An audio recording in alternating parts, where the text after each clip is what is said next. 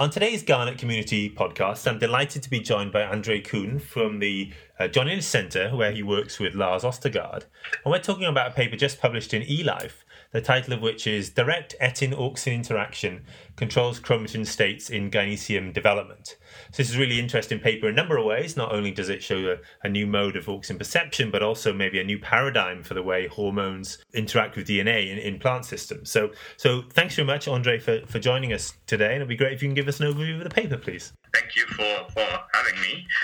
To introduce the paper, I would like to start generally on auxin signaling, also then later explain how what we found is different from the established auxin pathway. Mm-hmm. So auxin, as most plant biologists know, is important for almost any aspect in plant development.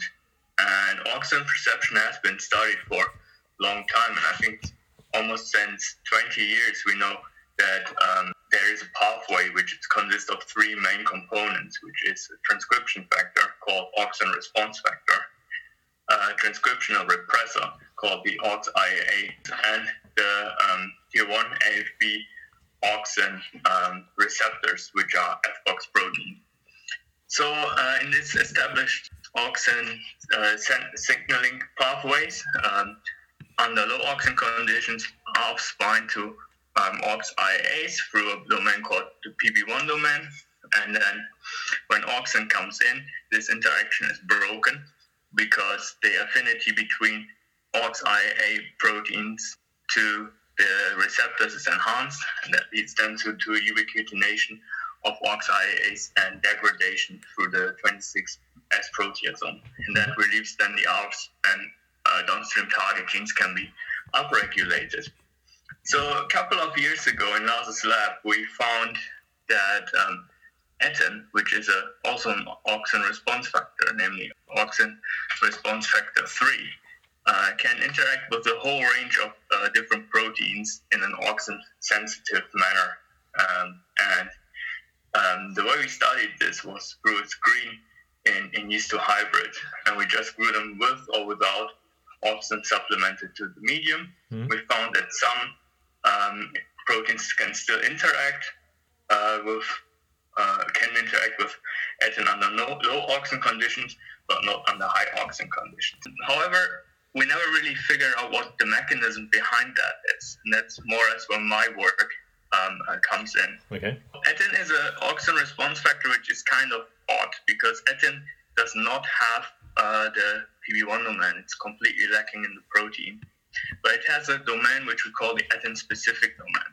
It turns out that this etin-specific domain is important for interaction between Ettin, the auxin sensitivity of interactions between Ettin and other protein that interact.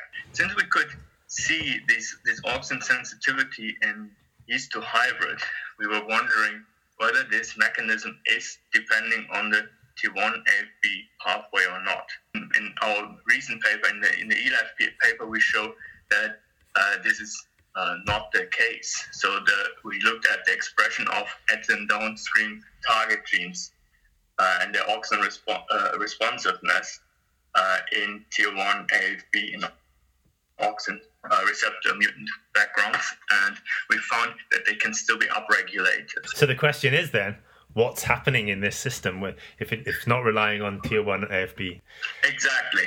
Since we saw this auxin sensitivity in yeast2 hybrid, we thought, well, maybe it's something completely different. Maybe it's something where we find Ettin, the transcription factor, interacting with auxin, and auxin has an effect on Ettin straight away, so that these sensitivities are intrinsic property of the Ettin protein.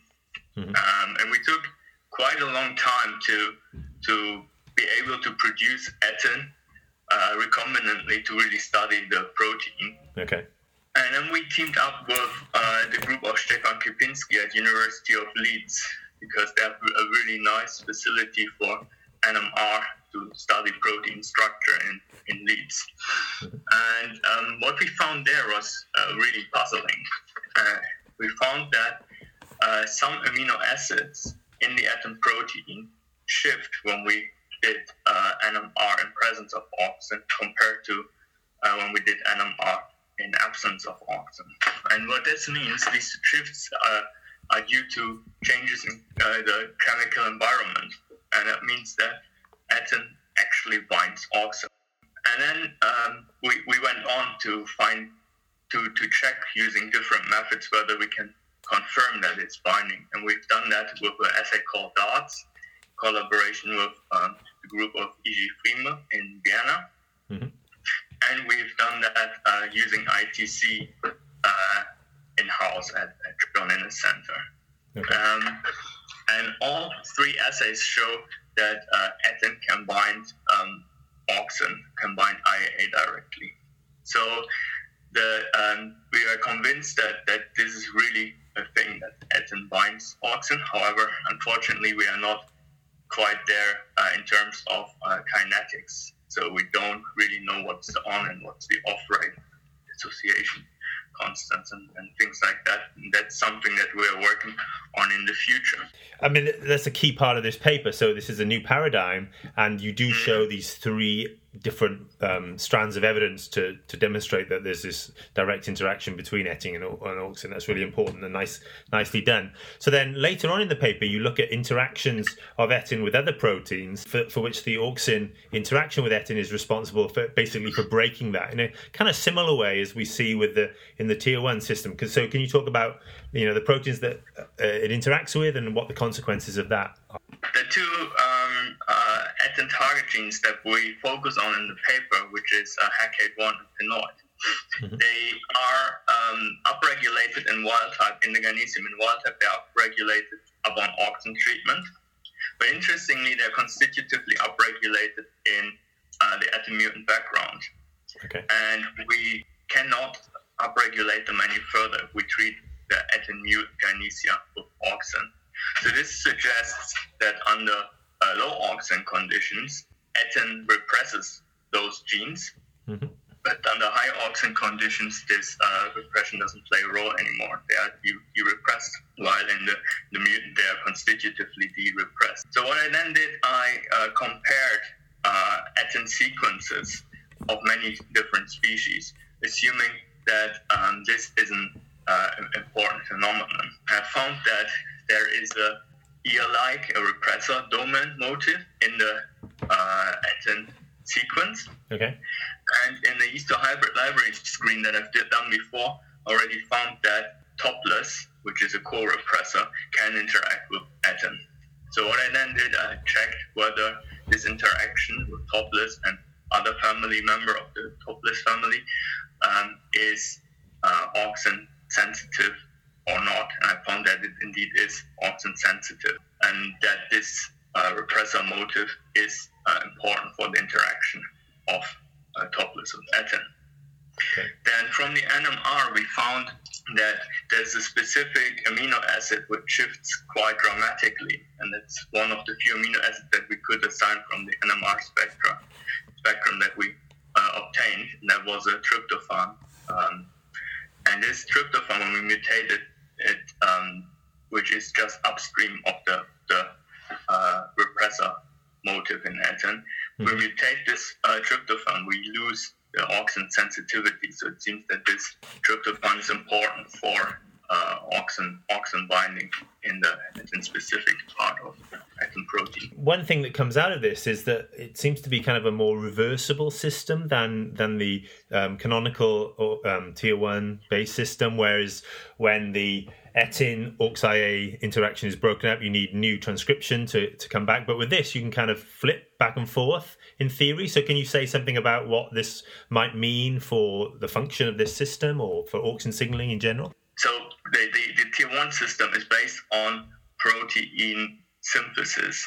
So if you first degrade under high auxin condition, you degrade the aux IAA, and that means to restore repression, you have to synthesize the protein, and that kind of seems like a slow, long process. Yeah. While in the Ettin system, you don't degrade any proteins as far as we are concerned, but you lose the interaction between Ettin topless, for example, but under high auxin conditions, because Ettin is binding auxin, and sometimes somehow dissociates the interaction. However, then when auxin concentrations would drop again under a certain threshold, topless could bind Ettin again. That's how we think about it. And that then leads to the repression of the downstream genes. Yeah, I see. So it's more like a switch than requiring... It's like a switch, yeah. Exactly. And that's something interesting, because this is something which is in plant, I think has not been described before. However, in the animal system, in animal hormone pathways, that's a very common thing, that the transcription factor also acts as the receptor and can recruit repressor proteins, activator proteins, depending whether the hormone is bound or not. Okay, so this really could be a really useful tool for future work. So just as a final quick question, so this paper really focuses on the gynecium development. So have you got any future plans to look elsewhere in the plant, whether this interaction plays a role in development elsewhere? Yes, so we are planning to look whether this system plays a role in leaf development. Okay. Because Ettin has a role in leaf development.